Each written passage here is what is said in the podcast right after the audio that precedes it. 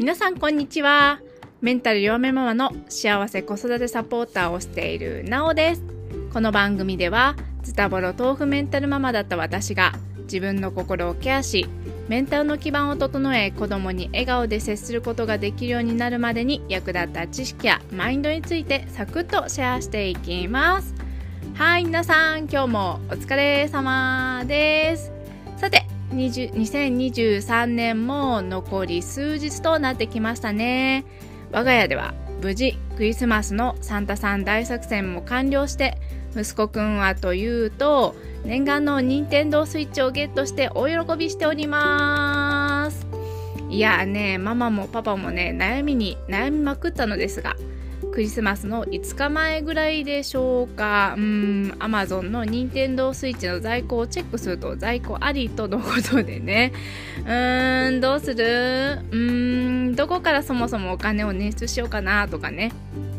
あそことあっちのポイントを結集してここからこんだけ出してどうだってかなり頑張っていよいよまあポチりましたよ。うん。クリスマスイブね。24日の夜息子が寝静まってからツリーの下に設置するまでのまあね緊張感ってはないですよね。サンタさんへと息子が置いたお菓子を旦那さんがきちんと残さず食べてなんとか準備完了です。25日の朝はいつも6時半起床の息子くんですが私が6時に起きるとともにガバッと起きてきてリビングのクリスマスツリーまで猛ダッシュですよ。あとは皆さんがご想像する以上にハイテンションな息子くんが一日中続きました。サンタさんするのはねなかなかにミッションインポッシブルな感じはね否めなくてそれこそねもう7歳ぐらいの年齢になってくるともうねバレないようにっていうのが難しくなってくるわけでですね。そう考えると親が子供のサンタになれる時間って本当に短いんだなって思うんです。大変な気持ちより子供が喜んでくれる姿を見れる嬉しさの方が勝るのでこんな時間もかけがえのない時間だなと思いました。うん。ちなみに息子くんはサンタさんは今年までって言ってるんで いや本当かどうかわかんないんですけどもしかしたらね延長になったとか言うかもしれないんですけどね。とりあえず我が家はサンタさん卒業まであと少しだと思うんでしばらくは息子のサンタさんありがとうって言ってくれてる動画をリピート再生して余韻に浸ろうと思います。リスナーの皆さんはサンタさんミッション無事完了できましたか？またうちもね無事完了できましたよって公式 LINE にコメントや感想お待ちしてますね。はい前置きはこの辺にして今日の本題に入っていきましょう。今日のテーマは私毒親じゃないって思ったら聞いてほしい4つの話です。はい。なんでこんな話をしたいのかというとですね最近ねあの私毒親じゃないでしょうかってご相談をよくね私が主催してるお茶会でもね話題になるんですよね。毒親ってそもそもなんですけどリスナーの皆さんはこういう親のことって言葉にできますかね？うん私はできなかったですこの配信をするまではあの下調べするまではちょっとできなかったんですけど私自身実はいわゆるですね毒親育ちでしてそれでも私の親が一般的に毒親かと言われるとそれもね、まあ、自信がなくてですね毒親ではあると思うんだけどはっきりこんな親が毒親っていうのは断言できないなーって思ってたんですよ。でネットで調べてみたんですけど毒親って学術的なきちんとした定義っていうのはないんだそうなんですよ。あるのはそれぞれの解釈でそれもすごく範囲が限定的だったり逆に曖昧すぎるものもあります。うん、今回はその毒親について改めて私が考えてみたってお話をしようと思います。たくさんの解釈の中でも共通している毒親のタイプ4つとその特徴についてと毒親育ちはやっぱり毒親になってしまうのか毒親になってないか心配になったら気にしてほしい2つのこと毒親にならないために何ができるか考えてみたっていうね話をしていこうと思います。ではまず最初にあのネットでも調べると出てくるんですけど毒親の4つのタイプとその特徴についてお話ししようと思います。毒親についての解釈はたくさん存在するんですけどこの毒親の4つのタイプと特徴については共通認識としてあったのでまずはその話をしようと思います。毒親のタイプその1は過保護過干渉タイプ。これは文字通り子供に過保護過干渉になるタイプです。端的に言うと子供のことを必要以上に何でもしてしまう。そして子供のことに必要以上に口出ししてしまう。関わりを持とうとしてしまう親のことを指すそうです。次に毒親のタイプその2その2は放置無関心タイプ。これはその1の過保護過干渉タイプと全く真逆で子供に無関心で興味を示さない親のことを指すようです。はいじゃあ次に毒親のタイプその3です。その3は支配管理タイプ。ここで言う支配管理とは子供に対していつまでもあなたは何々できないから。あなたが心配だからという言葉で子供を縛り付けて親にとって従順な子供でいさせようとすることだそうです。はいでは最後に毒親タイプその4その4は虐待タイプです。これは言うまでもなく子供を虐待してしまう親のことです。子育てを放棄するネグレクト。子供の存在を否定する。子供が深く傷つく言葉を日常的に使う。必要なものを買ったり与えたりしないなどなどね。ここは定義が広いので言い出すとキリがないですよね。はいここまで。毒親のタイプ？4つを話してきましたがここまであの見てきて私が思ったことが2つあります。1つ目は私の あの実の親っていうのがこのタイプ全部当てはまってるって気づいたことでちょっと恐ろ恐ろしくなったっていうことですね。つまりですよ1個だけこれっていうタイプが決まってるんじゃなくていくつか当てはまるとか、まあ、最悪の場合私のように全部当てはまってるよっていうね事例もあるんだなと思いました。2つ目は私自身が毒親じゃないかなって心配になってきたっていうことですね。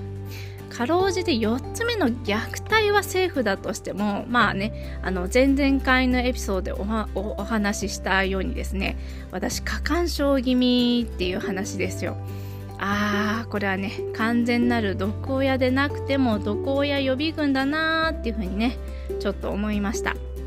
でねその話にやなるとやっぱり毒親育ちは毒親になっちゃうのって話になってくると思うんですよ。で次はこの毒親育ちは毒親になっちゃうのかなって話をしていこうと思うんですけど結論から言うとですねネットの情報でも関連書籍でも書いてあることは毒親育ちは毒親になりやすいっていう見解がやっぱり多かったです。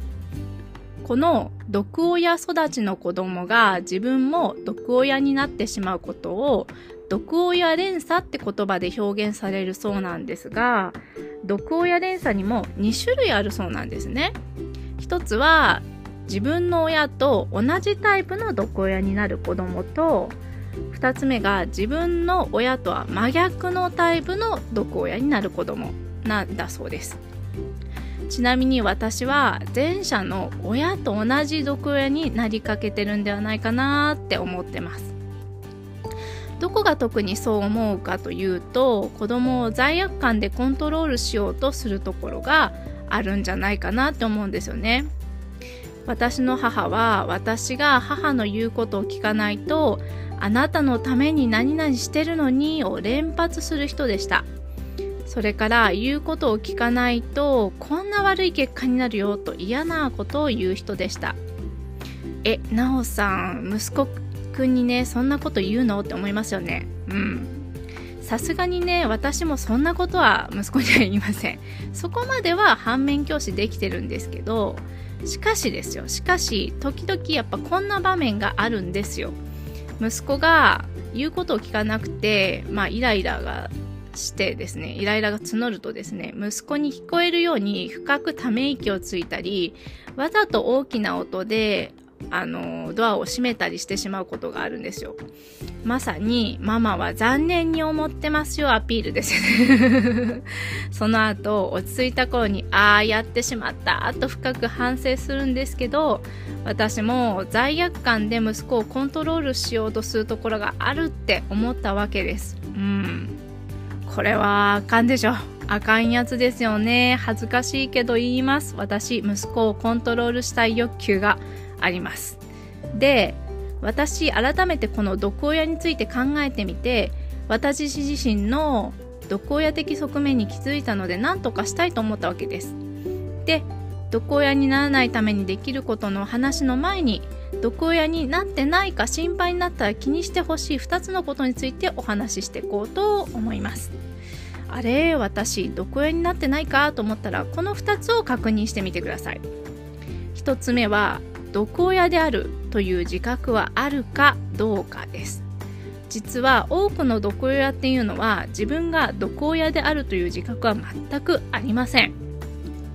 私は母にあのお母さんちょっと変だよ。毒親だよねって実は言ったことがあるんですよね。すると母はなんでそんなひどいことどうして言えるのってその事実を認めたがりませんでした。人間としてまあ普通の反応だとは思うんですけど、まあ、いわゆる逆ギレ状態で反省している様子は全然なくてですね。なので毒親かもしれないってね自分を疑ってる時点で完全なる毒親ではないと思うんですよね。次に2つ目は自分が毒親状態になっていることを子どものせいにしているかどうかです。過干渉になるのも支配的になるのも子供が不出来だから何もできないからと思っていないのであれば完全なる毒親ではないと思います。さてじゃあどうしたら毒親にならずに済むのかまたは毒親連鎖を止められるのかということを私なりに考えてみました。今回も4つ考えてみました。1つ目は親自身が自分を満たす時間をきちんと作る。毒親になってしまう多くの原因っていうのがですね親自身が愛情不足で育っている。または不安定な愛着状態で育った経験がねある人が多いそうなんですよね。そのためにですね大人になって子供を持つ親になった今でもなお自分の親に愛されたいと思っている人が多いんですよね。うん。まあ何を隠そう私なおもですねあんなに嫌悪感を抱いている母から未だに愛されたいなっていうふうにね思っている一人でもあります。でも実はそもそももう子供じゃなくなった今私は母からの愛に固執する必要はないわけなんですよ。うん。ひどい言い方になるかもしれないんですけど母の存在は永遠ではないですからね。なので自分で自分をいたわって自分で自分を満たして心を愛でいっぱいに補充する時間をね持つこれが大切なんだと思います。好きなもの好きなことをする時間を積極に作って自分を愛で満たす。これは親自身のためですが最後にはお子さんに対しての態度に反映されるので最終的にはお子さんにも愛が注がれることになるいい結果になると思うんです。はいじゃあ次行きましょう。2つ目は子供との程よい距離感をつかむです。要するにお子さんとの距離感が近すぎると過保護や過干渉や支配的になるけど離れすぎてしまうと無関心や放置になってしまうわけですよね。私この子供との距離感って近すぎたり離れすぎたりが極端に傾くこともあると思うんですがほとんどの場合は悪い意味で混在してると思っています。というのも必要な時に必要な距離感でいられない。つまり離れていないといけない場面で近すぎて近くなってほしい場面で離れすぎているということです。過干渉な時もあれば放置される時もあるという具合ですね。そこで必要なのがお子さんとの距離感のバランスをつかむつかむことだと思うんです。必要に応じて離れたり近づいたりできたらいいですけどその塩梅って何を基準にしたらいいかよくわかんないですよね。うん。